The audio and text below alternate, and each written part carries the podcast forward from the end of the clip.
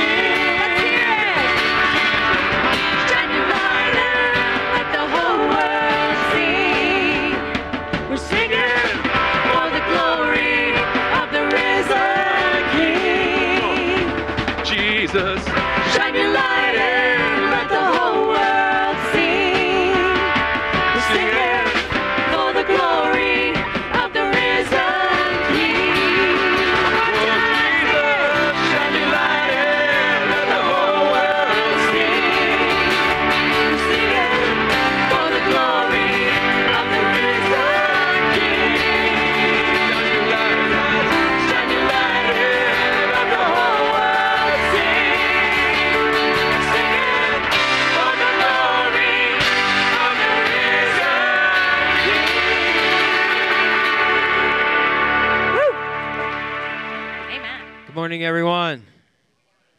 Hey, good to see everybody again. Let's stand and worship the Lord. We're going to open with prayer. Heavenly Father, we just thank you that we can come into your presence once again and to bless your name as we finish our series this week of the Positively New Normal. God, we just pray that you will speak to us words of just fullness and abundance. And so that we give you all the glory and honor. And so, Father, just help us just be in your presence, and if anything's weighing us down, may you just take that weight off of us, and we just enjoy your presence. In Christ's name we pray. Amen.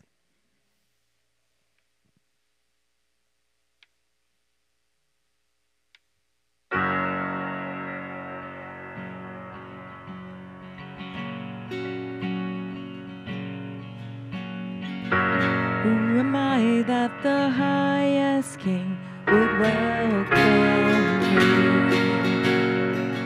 I was lost, but he brought me in.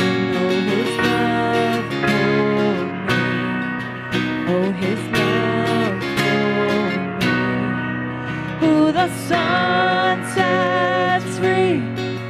Oh, it's free indeed. I'm a child of God. Yes, I am. His grace runs deep. While I was a slave to sin, Jesus died for me. Yes, he died for me. Who the sun sets free. Oh, it's free indeed. I'm a child of God. Yes, I.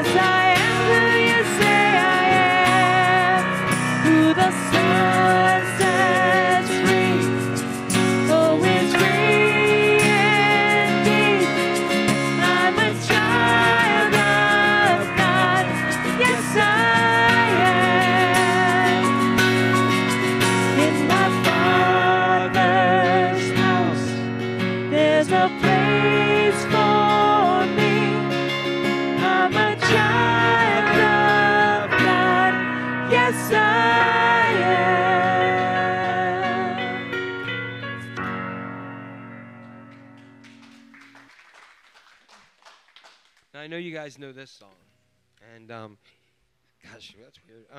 Isn't it awesome to know that regardless of what happens in life, we have a blessed assurance, and his name is Jesus.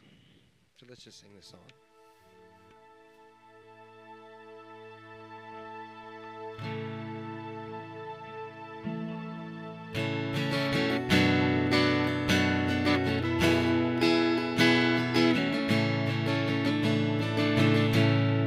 Blessed assurance, Jesus is mine. Oh, what a foretaste of glory divine, heir of salvation, purchase of God, born of His Spirit, washed in His blood, perfect submission, all is at rest. I and my Savior am happy and blessed, watching and waiting.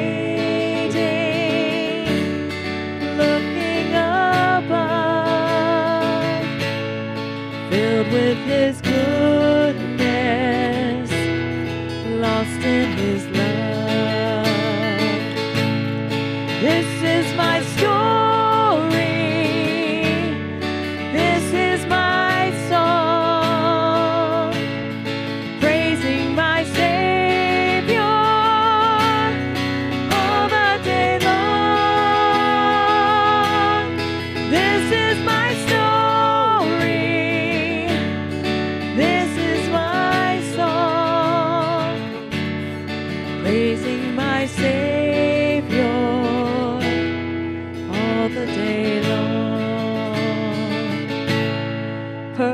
submission, perfect delight, visions of rapture now burst on my sight, angels descending,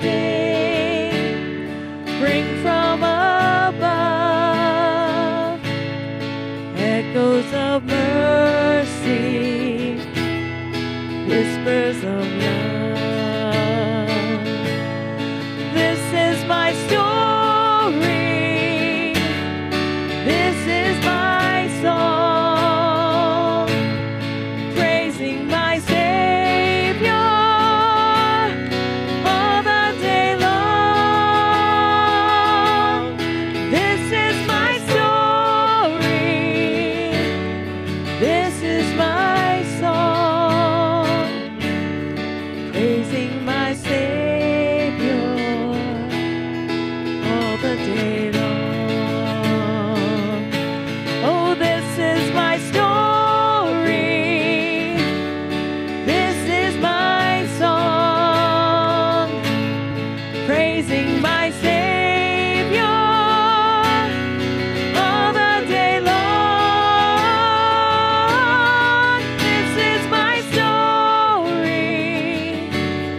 This is my story, this is my song, praising my Savior all the day long.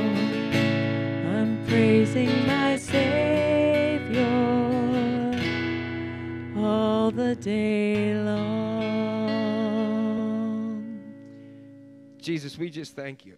We thank you so much with everything in the world that just seems to be just off kilter, that we have a blessed assurance that though the mountains would crumble and fall into the sea, though the moon turned to blood and that everything fall apart, that we recognize that Jesus is mine.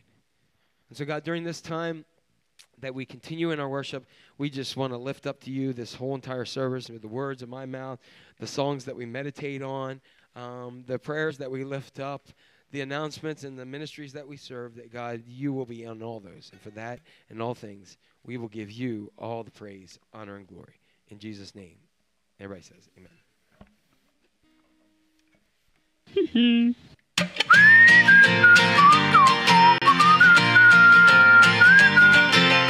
When your car is broken through, there's only one thing you want to do. Open your mouth and let it spew. But I am telling you, stay positive.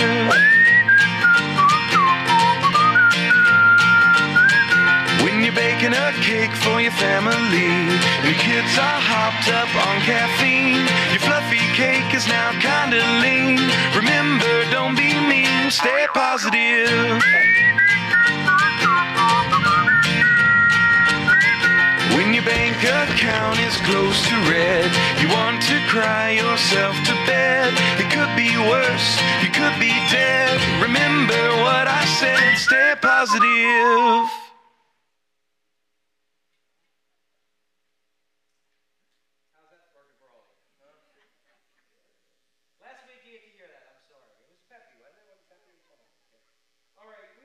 Right now with some of our prayer requests at this moment.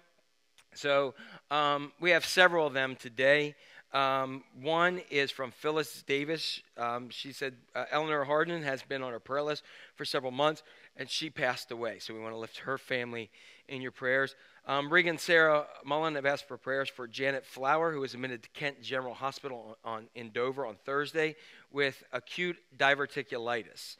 They were considering surgery. They're going to work right now with diet and other things. She is age 83, and, of course, the concerns of COVID and other infections by being in and around hospitals, because hospitals are for what? Sick people. So we recognize that that's one of the things that happens. So they're really trying to help with her. We asked for prayers there. Lisa Osborne asked for prayers for two of her friend's sons that just received deployment for service, Colin Smith and Jack Sharp. Pray for their safety and their families. Stephanie Waddell is asking for prayers for her mother-in-law, Trixie. Trixie fell and has a slight fracture in her clavicle, but it's closer to the neck than the shoulder. So she has a sling on right now, and we'll see an orthopedic doctor. Bill Wiggum asked for prayers for Donna Wiggum for up-and-coming tests in preparation for surgery. And Carol Henson asked for prayers for Jody Clifton, who had back surgery to relieve compression, and during the surgery they lost the cord signal, and as of the last time we heard, she has lost movement of her right hand and leg. Trudy Bennett will have a stent put in this week, and right before church I just got a call, somebody I've known for a long time, who has been my my brother-in-law John's good friend, Jason Rush, tragically passed away last night, and he's in his 30s. So we want to continue to lift him and everybody else in your prayers. If anybody's been to Ford Funeral Home, he worked for them, so you may have seen him. So continue to lift that whole family in your prayers, and also his friends as well. Okay, so those are the prayer requests that I have here. I ask that if you have others to add, online church or right here, go ahead. You can type them out, put them up there. I know many people will add those as we're on Facebook Live. They'll add them right away, and people begin to pray. And if you're here, yes, you can do the old method called pen and paper. Remember that thing that you used to have? Okay, so we have that as well. So please go ahead and lift that. I do want to add one more. Several months ago, Danny McCoy passed away.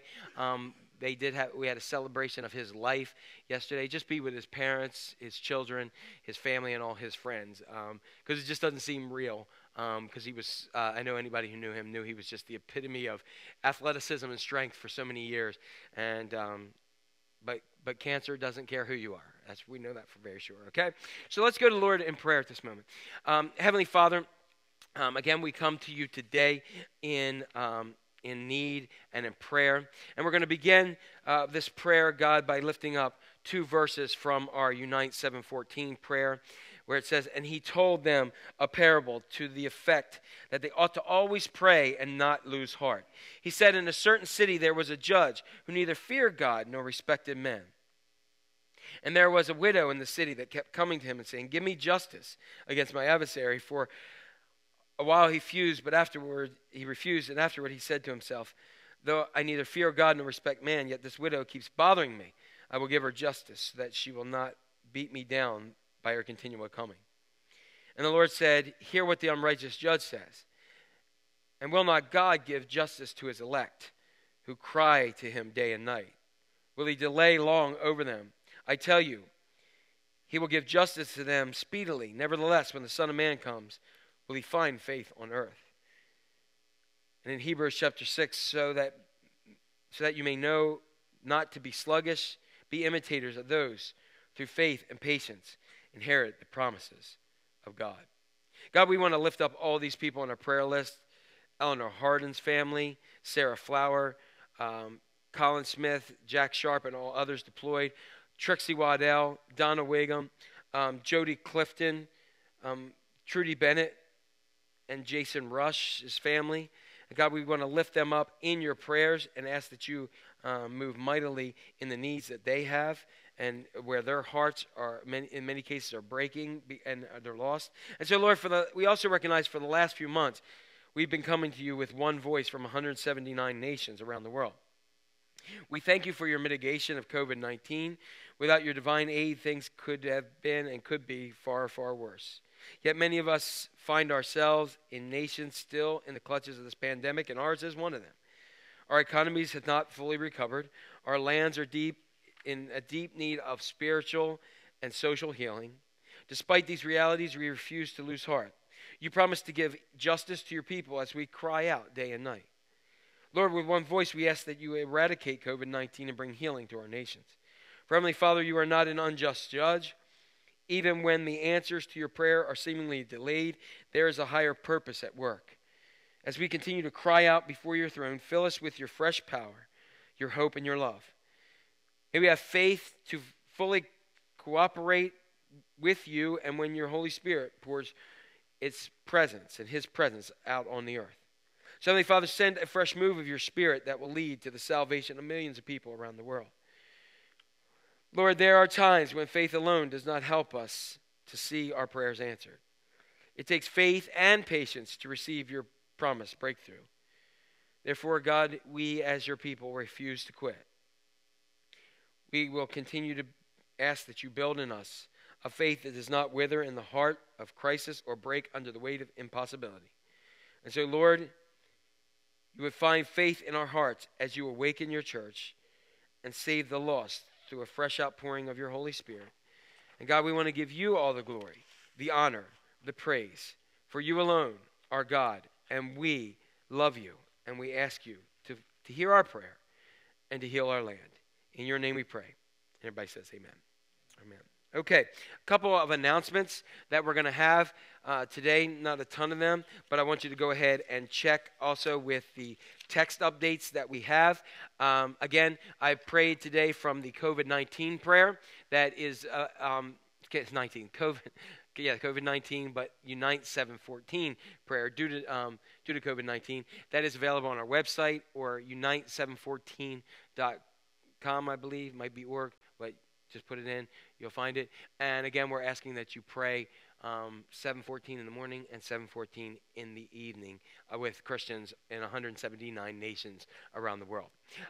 Also, a couple other things. Our Stephen Ministry is asking if you are grieving a loss of someone. They are going to be holding a Zoom seminar You guys don't even be phased. Like, what's a Zoom seminar? That's where we are now. On July 20th at 6:30 p.m. And basically, with the loss of people, lives have been changed forever. And those daily emotions and challenges seem often too hard to bear. So how do you work through the grief during a pandemic? And Grief Share is going to discuss some of that. We've had several people who've been involved with Grief Share, and it's been beneficial. They've been very appreciative of that. So we'd love for you to go ahead and to connect in. Also, the Parish Foundation will be on 7/19, which is next week, which is hard to believe. And then our blankets for the homeless, we are still collecting those. My thanks to those of you who are bringing them. We had targeted 40. We need 23 more. And we're going to be collecting through the 28th of this month. I'm told that twin blankets can be purchased at Walmart for $5.88. There you go. So thank you for your assistance in that project. And again, if you need the links and other things, please check out havencc.org, and they will take you right to where the Grief Share connection is, and all other information is there. All right?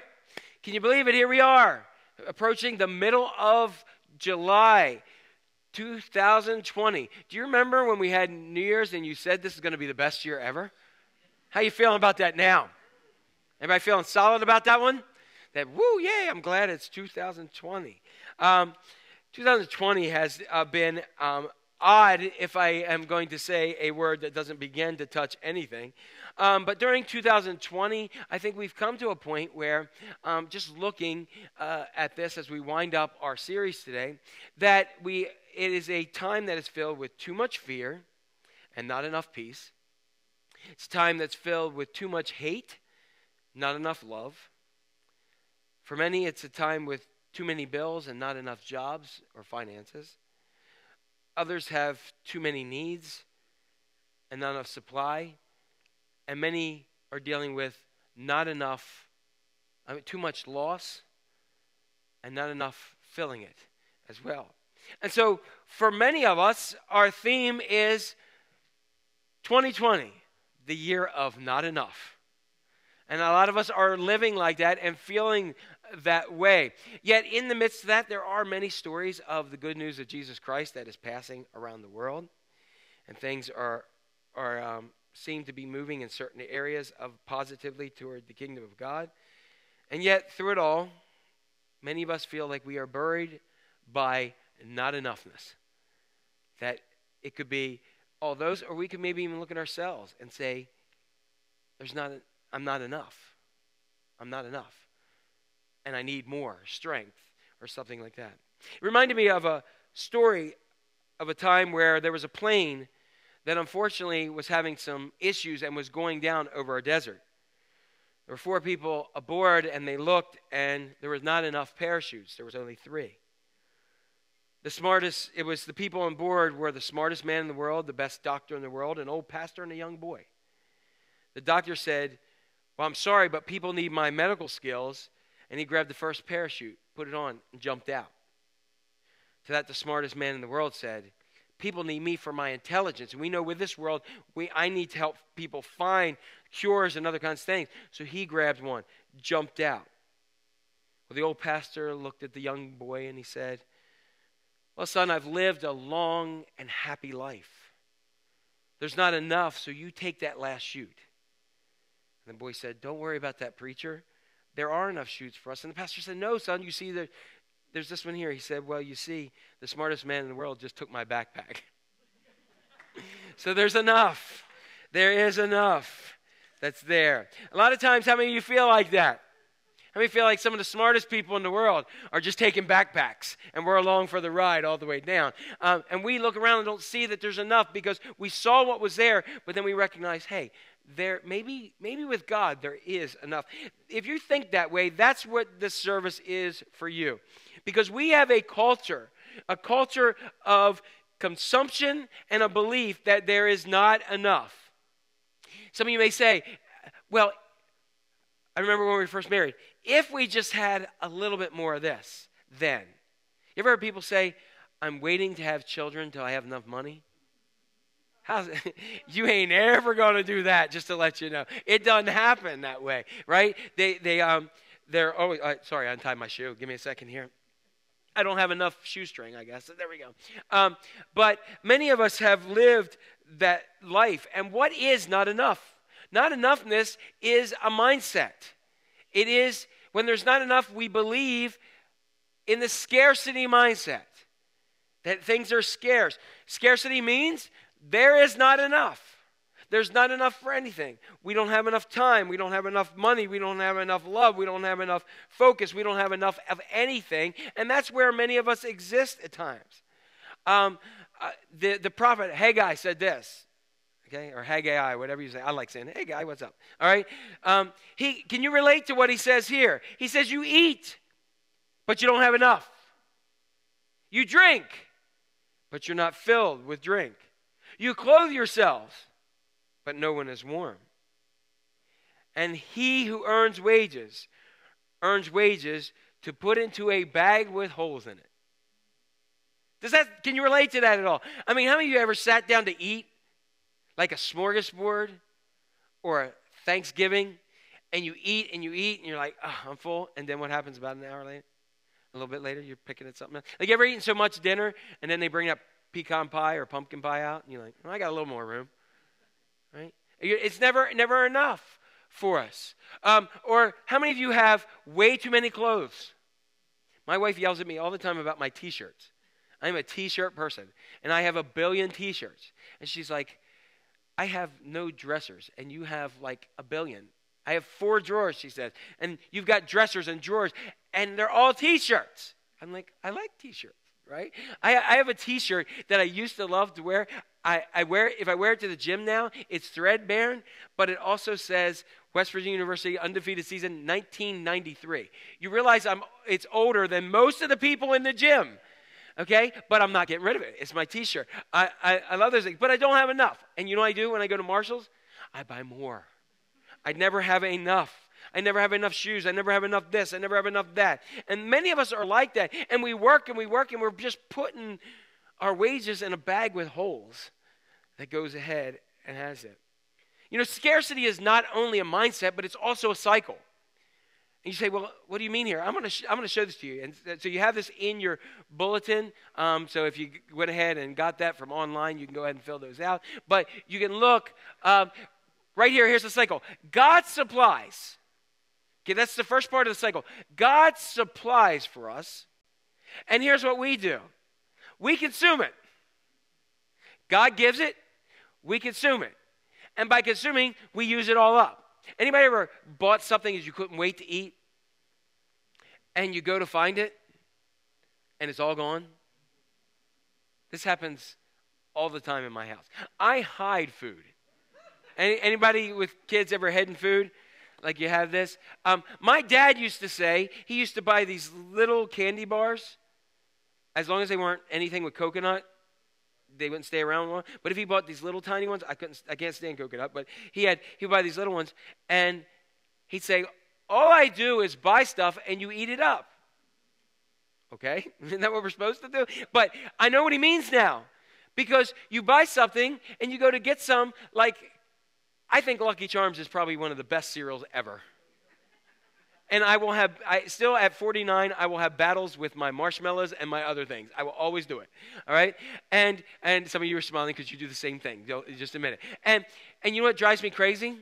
When I say, okay, it's cheat day, cheat meal, I'm going to go ahead and have some Lucky Charms. And I go to pour it out, and there's either nothing in there, or it's everything but the marshmallows. There are never enough marshmallows in there, right? So we have this thing. So we consume it. The next thing is God supplies, we consume, and then we lack again. Why do we lack? Because we've consumed what God has supplied. And then guess what happens when we lack? Then we get afraid that we're not going to have enough, and so then we have fear, and then what we need God to supply so we can consume again. And this is the cycle of pattern. God supplies, we consume, we lack, we get afraid, we need more, we cry out to God. This is the scripture right here. You notice this? This is the Israelites. Oh, God, we're so hungry, we're so hungry. He provides manna from heaven. What do? They consumed it. God provided every day. He told them one day to go ahead and save some extra. They said, every day I'm going to save extra. You know why? They wanted more for themselves, so they consumed. So guess what? It got maggot-ridden and everything else. Then they said, well, you know what? We're getting tired of just this bread from heaven. How many of you would love for God to throw loaves of bread down on your lawn so you would never have to buy them again? That's what they did. And God says, okay, then I'm going to throw you in some quail. You don't have to hunt it. You don't have to do anything. They're just boom, right there on the ground for you. And they say, eventually, they consume it. They lack. They say, man, I'd like something different than this. They get afraid. They get angry. And they say, gosh, we detest this miserable food. Sound like our lives. Because no matter what God provides, oftentimes we say there's not enough. There is not enough. And if you're unsure of this scarcity cycle, 2020 gave us the best example of our scarcity mentality. I'm going to show you a picture first. You ready? The great toilet paper conquest of 2020. This is actually someone trying to return to Costco the toilet paper and stuff that he bought before, because they bought so much. How does a respiratory disease end up affecting toilet paper? Did you ever realize that? But for some reason, what ended up happening? The scarcity cycle went like this. God and people, suppliers supplied. People consumed and said, I'm going to consume more. They got with that, they went ahead and said, oh my gosh, I'm lacking toilet paper. I only have 40 rolls for the next week. And they did what? They bought more. And they got afraid. So they held on and held on and held on. And then when they recognized that it wasn't going to be that bad, they tried to return it. How many of you remember looking like, my gosh, I bought a bidet because I thought that we were going to run out of toilet paper, all right? That was me, okay? That's what I did. And so what I'm saying in this process is there is the scarcity cycle. So when historians, years from now, talk about 2020 and COVID-19, they're going to struggle to tell students that it did not cause great amounts of diarrhea for people to buy all that toilet paper. But the scarcity cycle went ahead and did that. Remember when they were talking about, it was just mentioned, there may be a meat shortage? Could you find hot dogs anywhere for a while? Because of the scarcity cycle that people have. And this is how it happens. So we have a scarcity mindset, but what can we learn about this not enough scarcity mindset? We have to change our mindset to not the scarcity mindset, but a different mindset, that there is more than enough, and more than enough is an abundance mindset, and this is God's mindset and promise for his children. According to God, no matter what you think you have, there's more than enough. No matter the old pastor thinks there's one parachute, God says there's more than enough. And that's what we need to embrace and need to learn. In Ephesians, the Apostle Paul wrote this, "Now to him who is able to do far more abundantly beyond all that we ask or think, according to the power that is within us." That's pretty powerful, isn't it? Paul is saying, to him, to God, who is able to do far more abundantly beyond. Let me ask you, in your life and in your mind, and in your job, and in your family, and in your finances, and in your talents, do you have a mindset that I'm just not enough? It's just not enough. Or do you believe in the God who can do far more abundantly beyond all you think or feel? There's a huge difference when we look at this and everything. That's why Paul wrote this, because everything about God, if you are a follower of Jesus, scarcity is fiction. And everything about God and the Holy Spirit that lives within the believers that follow him is exponentially, excessively, extravagantly more than enough. There's so many ways that God meets the needs of people in Jesus' name. Abundance has nothing to do with how much you have and everything to do with the God that we serve and how we think of him and what he can do in our lives. In John 10, before I get to John 10, it says, I want to tell you this. If you view your life in the lens of scarcity, you will always end up in the cycle of fear and anxiety. Fear and anxiety comes to the point, ultimately, of that God is not enough. You say, well, wait a second, Jack. No, you don't know my situation. You're right, I don't. And you don't know mine. But God does, and he's more than enough. Because if I believe that God will supply all my needs according to his riches and glory, then I have to fear nothing. Right? Doesn't mean I'm a sloth that sits in the corner, but it means that I know that God will supply needs miraculously, because that's what he does. That's what the good good God is. And so Jesus has a much different plan for us. And he said this in John 10:10.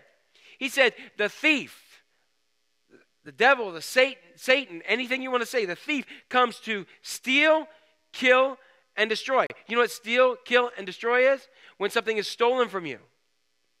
When something is killed or destroyed, you feel lacking and you feel it's scarce. This week we had a thing from Pastor Oog that sadly in Haiti, he was robbed, he and his wife, okay, down there, because there is some lawlessness there. So broke our hearts because we're like, hey, we haven't been able to fully find out everything. He just put out a prayer request about that. And so we're looking at that and making sure that it's not somebody with his phone and other kinds of things, but he contacted us from another way. So guess what? He was immediately lacking. When he needed. Anybody ever had anything stolen from you? Anybody ever had anything destroyed from you? Broken? Were you lacking? But guess what? God says, Jesus said, I came that you may have life and have it how? Not scarcity, not scarcely. He said abundantly. That is more than enough in your life and mindset and how you have. Jesus wanted us to recognize that scarcity comes from Satan in the pit of hell. So how do we protect ourselves from this scarcity mindset? In order to do this, the rest of the time I'm going to go to the Old Testament for the most part, okay? We're going to go to the Old Testament. And I'll share with you a story which is really awesome. It's about a guy named Elisha, not Elijah. It's Elisha, not Elijah. And I want to give you some of the context behind this. We're in 2 Kings 4. If you have your Bibles or a Bible app, you can turn there. We'll also have it up here on the screen. But 2 Kings chapter 4 is where we're going to be. And the context of this is that Israel had several kings. Some were good. Most of them were bad. This is a case where there's a really bad one. The king of Israel had led God's people to turn down a complete other path, to turn away from God and turn to idols and all kinds of other practices. And at this point, Elisha is one of the godly prophets. There were others, but Elisha is like the big prophet. That means Elijah has said, hey, you're here. I'm going to fiery chariot. I'm out here, okay? And Elisha is here. He is the prophet now. There is a widow, and there were few people honoring God at the time, but she was. Her husband was a prophet and part of the guild of prophets, as they call that. We'll read this in a second. And he had died. And when he died, he left her with a lot of debt. And she had two sons. So what she has a situation where in this culture, if you could not pay your debts, they could actually take people and enslave them to pay your debts. So right now, what's happening, she's lost her husband. Well, she's in a culture that is godless. Her husband stood up for God. He died. There is debt and need. Now she can't pay that. Her sons are there, and the local bank is planning on taking them to be their slaves. What would that do to you? She is in a desperate situation that we have here. And she's probably a little bit upset. God, I have served you, and my husband, and then he's gone from me, and I'm missing him. You see, kill, steal, destroy. I've lost him. Now I have no money. I have no way of making money. Nobody's looking to me. Particularly, nobody wants to help me in this godless generation, and my sons are going to be taken into slavery. I got to do something. So here, let's pick it up. It says, a certain woman, a widow of one of the guild prophets, cried out to Elisha. So she goes to Elisha, the prophet. My husband, your servant, is dead. You know that he revered the Lord, yet now his creditor has come to take my two children in servitude. And so you notice what she's saying. What am I going to do? And Elisha says, what am I to do for you? And before she gives that answer, he says, tell me what you have in your house. Two key things there. Elisha says, what do you want me to do for you? No. What do you have? I hear your problems. You notice he didn't say, oh my gosh, let's see if we can work on your problems. He goes, what do you want me to do? Wait, what do you got? So he starts with what she has. When she sees what she has is lacking and there's not enough, Elijah says, let me see what you have first. And so He says this, she replied, "This servant of yours has nothing in the house but a jug of oil." The servant of yours has nothing. Some people here may feel this way in maybe every ounce of your life. God, I love you, and I'm trying to seek you. I'm trying to do good, but I need help. I need help. And you may hear, "What do you got?" And you say, "I got nothing but this little." See, she probably had like a little tiny salad dressing or of oil. That's what she had, like a little tiny thing, little doll there, and that wasn't going to do much, right? But God is about to do a miracle with her nothingness. And so in this we learn three principles, of God's provision. The first thing that we're going to learn here is this. Don't belittle what you have. Don't dismiss and just be like, what'd she do? She said, I don't have anything but this little, it's not, nothing. I don't have that. Why? Because what you have, the little that you have is not a nothing in the hands of God. Little is something in the hands of God. There used to be an old Southern gospel song called, "Little is much when God is in it. Labor not for wealth or fame." Right? Anybody? Some of you shake your heads. You remember those songs. And little is much. But many of us don't believe that. What about that little boy who was, Jesus is preaching to 5,000 men, plus women or children. There could have been 15,000 here. And they say they're hungry. Let's give them something to eat, Jesus says. They say, we ain't got enough. We only got this. He said, what? And what did Jesus say? What do you have? And they go, take this little boy and take his lunch. Did you realize that? They found this little boy, and he had 2 little fishes and 5 loaves of bread. Remember that song? Okay, so 2 fish and 5 loaves is what he had. Now, we're not talking about he was carrying 5 loaves like we think. 5 little tiny, they were personal little loaves that he had. Little, basically rolls. 2 fish, 5 loaves. And when they brought him to Jesus, they said, here's this kid, he's got 2 fish, 5 loaves, but what is that among so many? You see, what their mindset was scarcity. It was little. And Jesus said, I love when Jesus just ignores them. Don't you love that? He's talking, you can just see him go. And he just goes and says, Father, right here. He blessed it, and he began to break it. And he began to pass it around. It fed everybody. And there were 12 baskets left over. You know what that means? Disciples even got to eat. Because little is much. So when you're looking at your life and you say, but what is this? It's a ton in the hands of God. And so when we look at this even more so, scarcity is focused on what I lack in my life. Abundance asks, what do I have? Look at this verse again from 2 Kings 4:2. She replied, this servant of yours has nothing in the house but a jug of oil. We need to reach a point where we're freed from what we are lacking and free to enjoy the blessings of what we have in the hands of God. Because that is more than you know in the hands of God. The second thing that happens that we need to recognize, principle, is this. God does extraordinary things through the things that we consider insignificant. God does extraordinary things.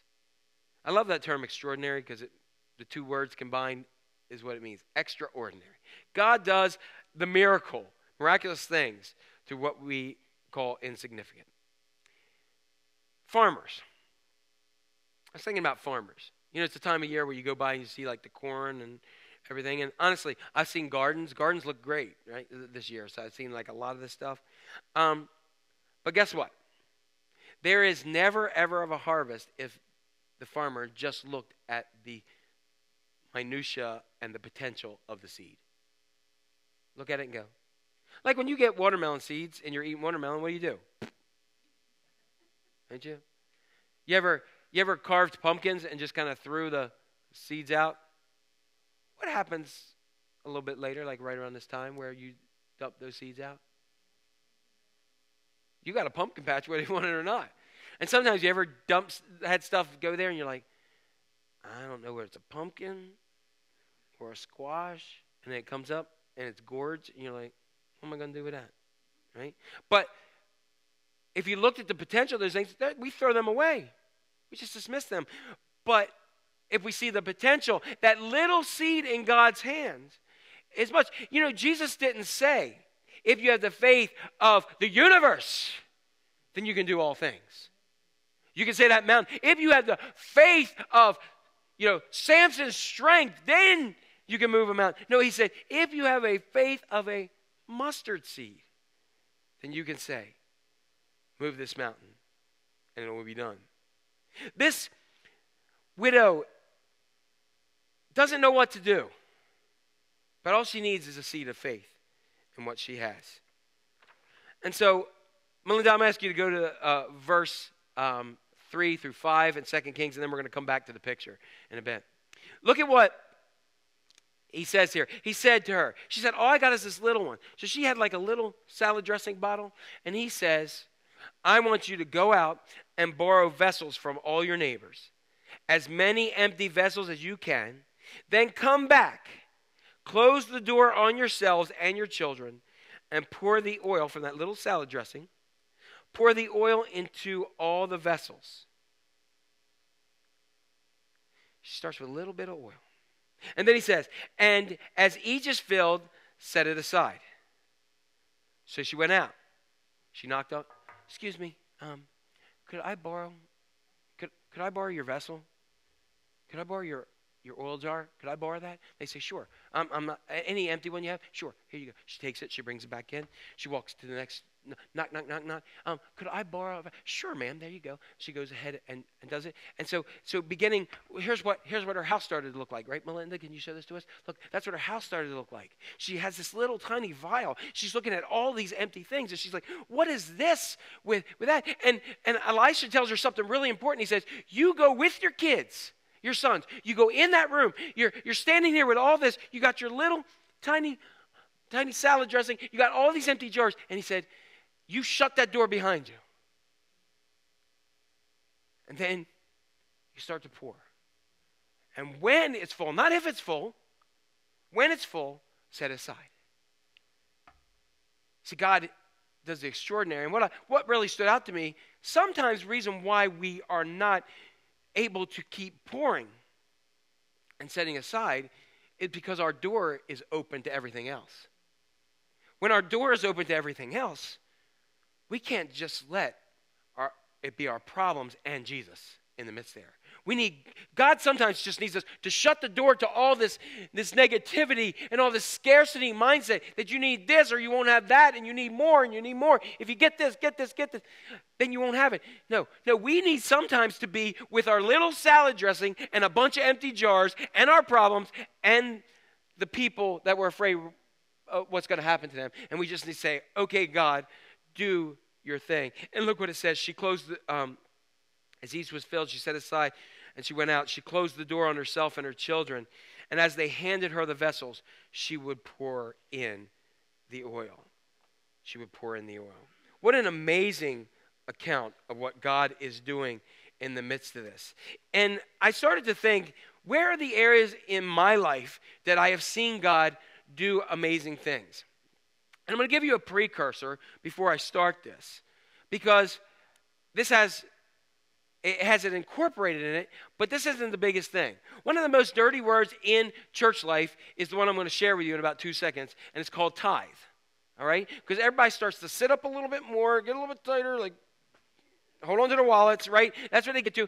I'm not staying there. That's part of this process. But a tithe is of your life. Your whole entire life, okay? And when I look at that, this was a concept 500 years before the Mosaic Law ever came about.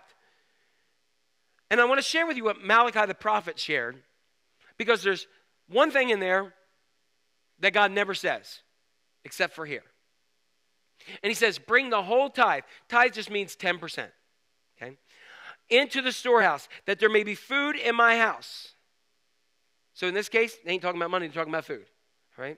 And then he says something he never, ever says any other place, and he says, test me in this, says the Lord Almighty. And here's the promise, and see if I will not throw open the floodgates of heaven and pour out so much blessing that there will not be room enough to store it.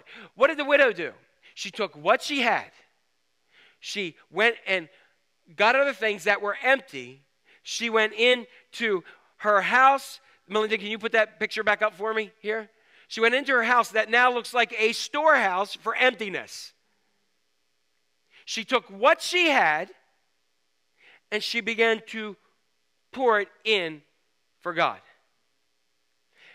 She was testing God on the principle of taking what little she had and giving it to him. And God took little what she had, filled them up, and she had a whole room in that whole deer. Her storeroom, there wasn't enough for the oil now. And so when we look at this, the promise of God is that if you do this, if you take 10% of your time and begin to pour it out for God. Just imagine, the empty vessels, we're told, were treasures in jars of clay, right? What about the empty vessels that are walking through this world that have no hope? And if you took 10% of your time and helped just be there for them, or serve them, or love them, or talk with them, you are pouring out 10% of yourself and filling a life that God wants to do the miraculous in. And so the treasure, like one of the things I think a great image of this is, for years in a cave, there were the Dead Sea Scrolls. For years, they were in a cave. The world considers it one of the greatest finds ever in the history of archaeology. There was a treasure, but it was off in a cave until a little boy was throwing a rock and hit it and heard something. Then he took it home to he was a Bedouin, took it home, and there happened to be an archaeologist that went by. It sat outside the tent. It was considered useless. But what that guy had useless outside of his tent became one of the greatest things in the world ever discovered. There are people that are sitting outside the tents of our world that need you to pour a little bit into them. And they could be the greatest treasure that the world has ever seen. But it comes from us giving of our time, our talent, our gifts, our service. Pull money out of this whole thing. Take your life. I can talk about finances. I can talk about time. I can talk about all those kind of things if you want me to. I can tell you about when Melissa and I were first married, how we did not have much at all. When we first started this church, it was even getting bleaker. But I can tell you, because of taking what we had and putting it into other vessels, and other vessels pouring into us, and people that I didn't even know pouring stuff into me, we have a ministry that we have here today that is now pouring into other avenues. That there's going to be at least 40 blankets for people who need them. That there are people who are fed, who are hungry. That there is addiction counseling and houses in here. Because of the ministries of this church, all because God called me to pour a little bit of myself out. And it didn't feel good in the early stages. And called each of you to pour a little bit of your finances out, and a little bit of your time, and a little bit of your service. And I love hearing where people go and serve to places I've never been, because that's your tithe to God. That's what you're giving to God. And some of you have talents that you haven't even begun to use for God. They're great when you're in the shower. Maybe not so, okay? But they're great that you're there. They're great when you're riding down the road, or you use them at work. But God didn't give you those talents and gifts for you to use them and keep them to yourself. He gave them for you to use for the world, to fill a vessel. And that's the story of this. The third principle that we have here is God's abundance often follows faith. She took her oil and she begins to fill. Imagine that first moment.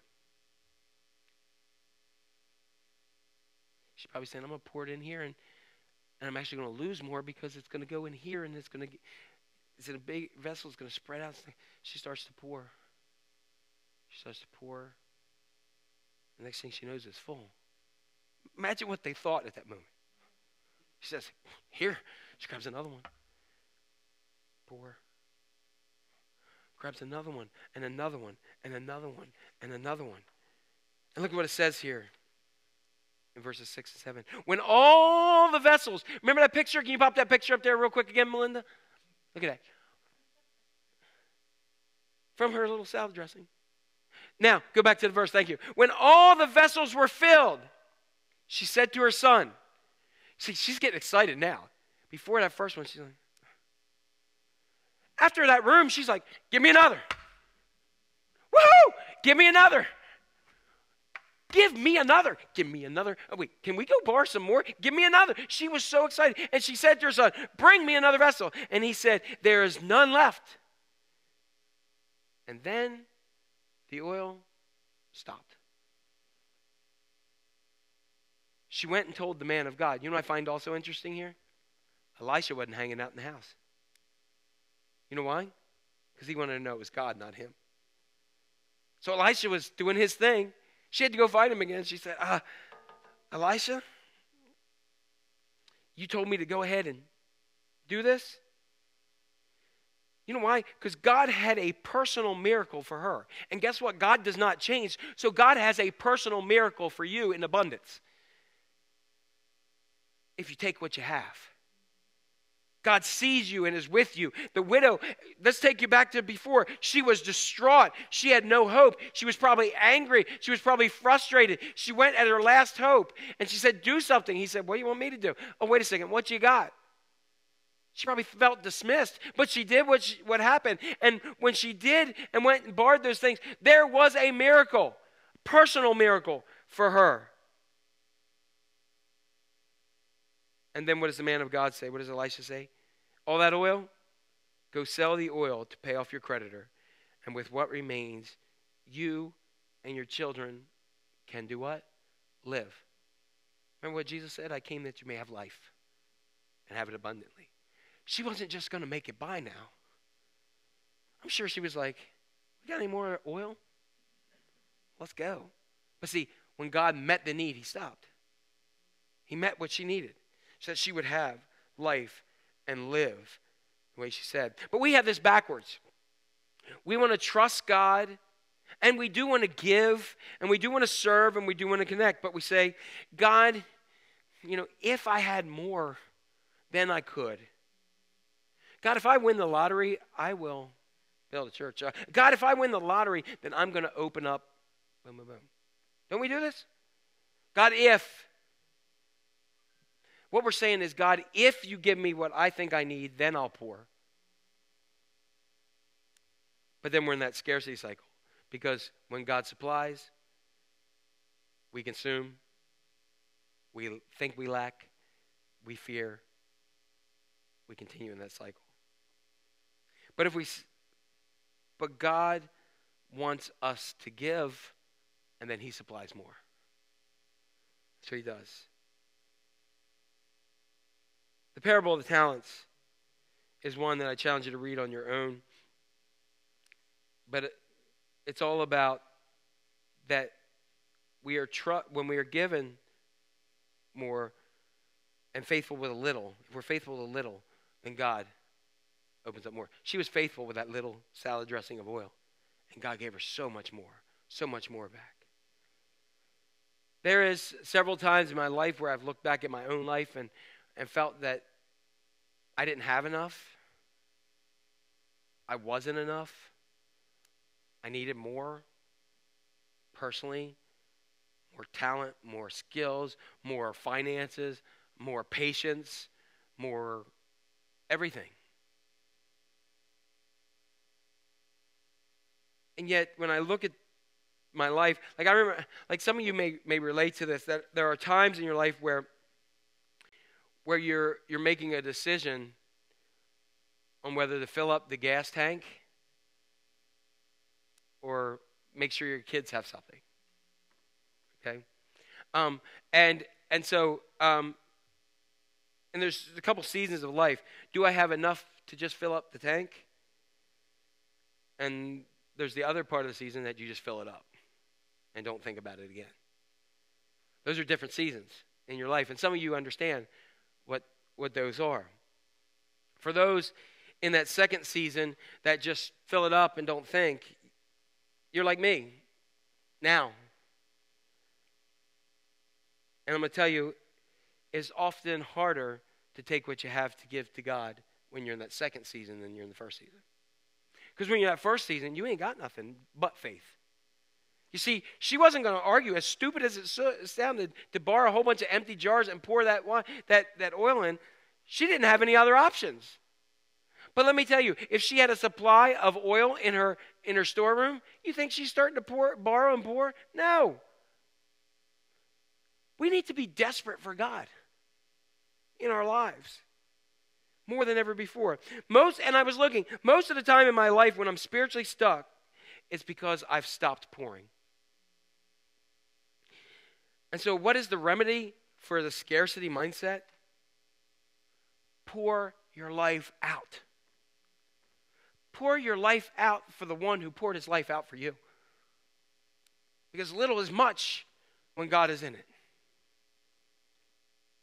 I remember at one time in seminary, I'm going to say this and I got a scripture lesson, then we're going to close out the series. I was in seminary. I was working. Melissa was some of the time, but we had kids that were young and like real young, like newborns and things. So there wasn't a lot of plenty in the house. I think my first year at in the United Methodist Church as a student pastor, I made $14,800. Right? And I did it. And I remember they were afraid to give me a cost of living raise. Remember those days? Okay? And it was just trust God. And here we had kids and all that kind of stuff. And I remember it was coming up on, I had a couple semesters. I had one semester that it cost me at the time, we're talking 96, fall 96 through 1999. I went to seminary.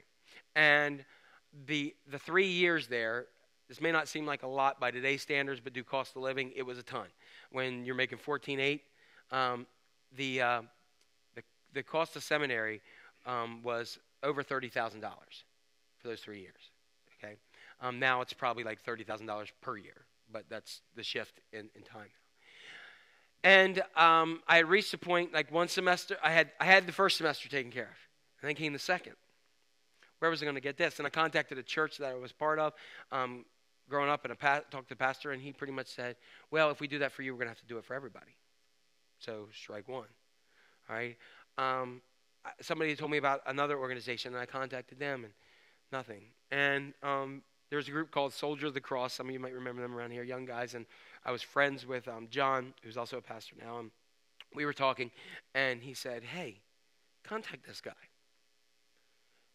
I was like a week away from this. So I got on my phone. I still remember down in the office of the parsonage downstairs, I grabbed the phone and I called and explained to him who I was and where I was going because I had a bill due.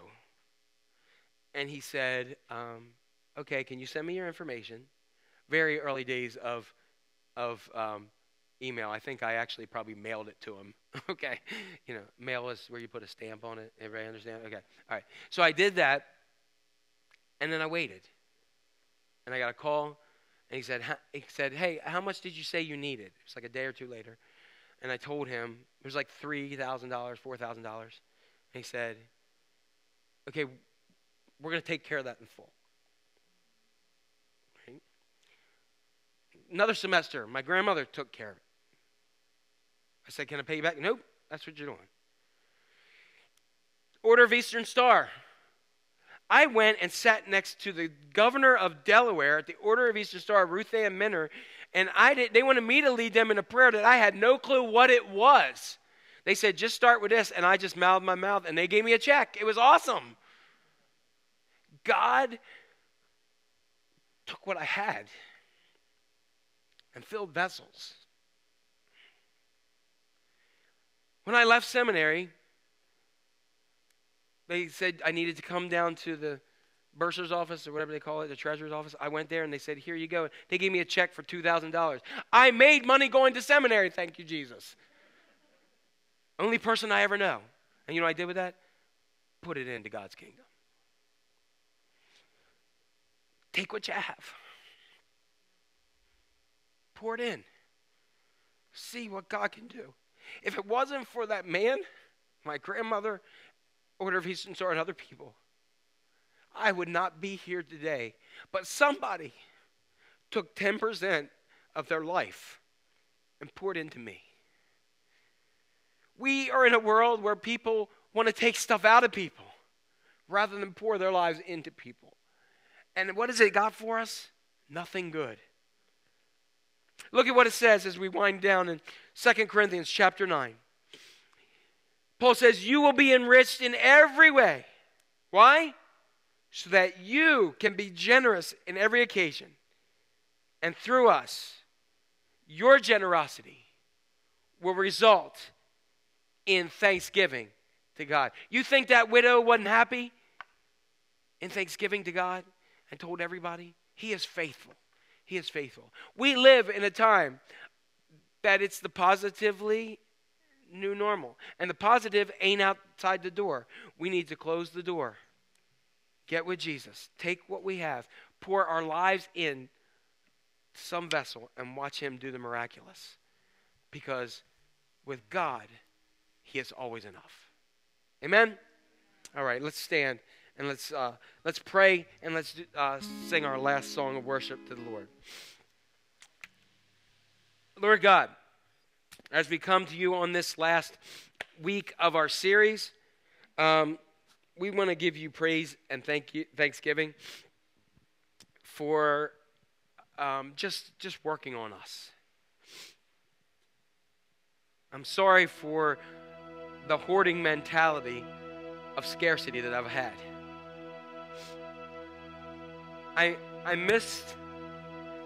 actually missed the days, God, of when I depended upon you for everything. I haven't forgotten them. But man, do I miss recognizing that you are the one who is miraculous. And God, I pray that when you're giving me those blessings now, that it's so that I can be generous to others. In my time, my talent, my gifts, my finances, my service, my whatever you have given to me in my hands. God, you have supplied, and it's not for me to completely consume, but to share with the world. Help me be better at that. Help me be your child and to truly serve you. Help me to be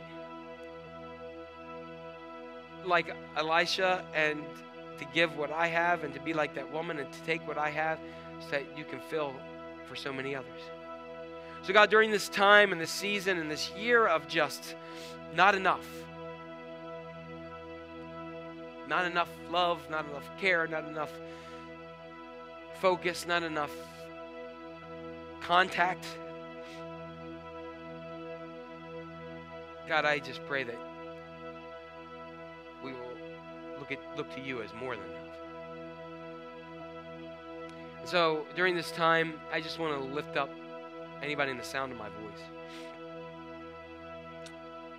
For those who right now feel or have felt for a time in their life or even their entire lives that they are not enough. Not good enough, not smart enough, not enough talent, not enough direction, not enough faith, not enough hope. Whoever those are in the sound of my voice, hear me in this.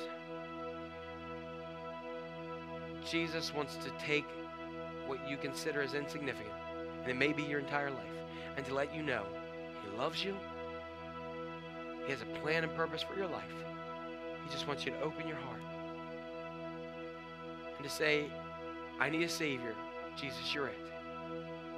Come into my life. Clean up the mess and let me take the oil that I have so that you can do the miraculous. Just do that.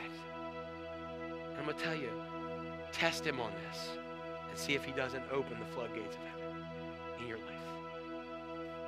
So God, here we are, wrapping up this service.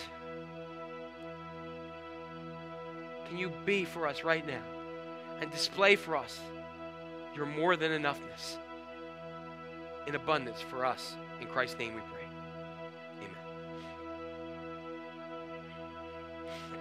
So I'll shout out your name from the rooftops. I proclaim that I am yours. I am your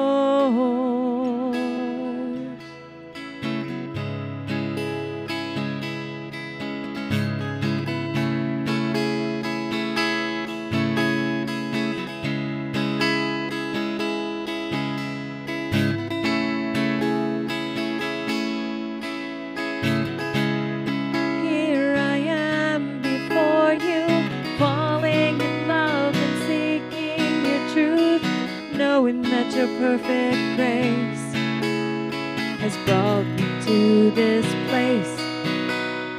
Because of you, I freely live my life to you, oh God, I give. So I stand before you, God. I lift my voice because you set me free.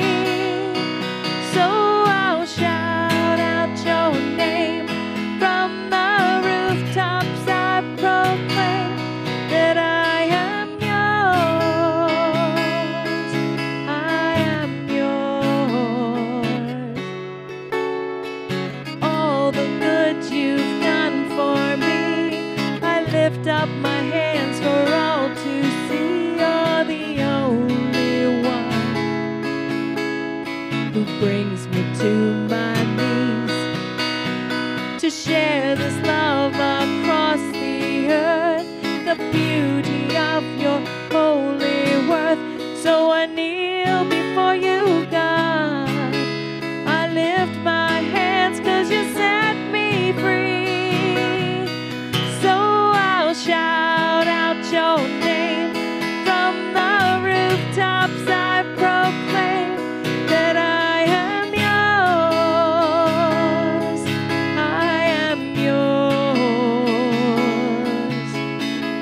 All that I am, I place it to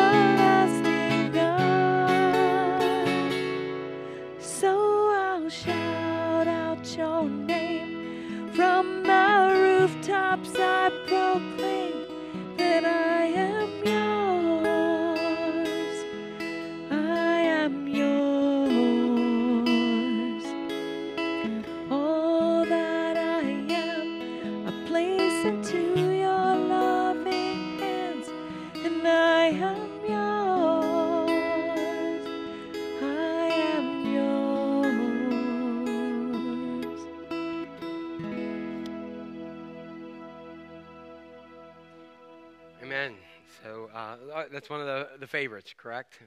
Rooftops. Okay, so we're finishing this series. I'm going to do a special 1 week about being united. Okay, so we're gonna talk about that and just how we can be more united and what God thinks about really what's going on in our world. And then we're gonna kick into some other summer series, and it'll be cool. And we'll have some really kind of cool things. So trying to think if there's something else I was gonna say. I don't know. It's on God. But anyway, have a great week in the Lord, and we be safe out there because we see things about numbers rising and other things. Be safe. Continue to keep the social distancing and all that kind of good stuff out there. And love you all. Okay? Out of here. Later. Oh, I know what I do want to say. The cross, thanks to Dave Hollis. He made that, and that's awesome. So I did. I was like, oh, here it is.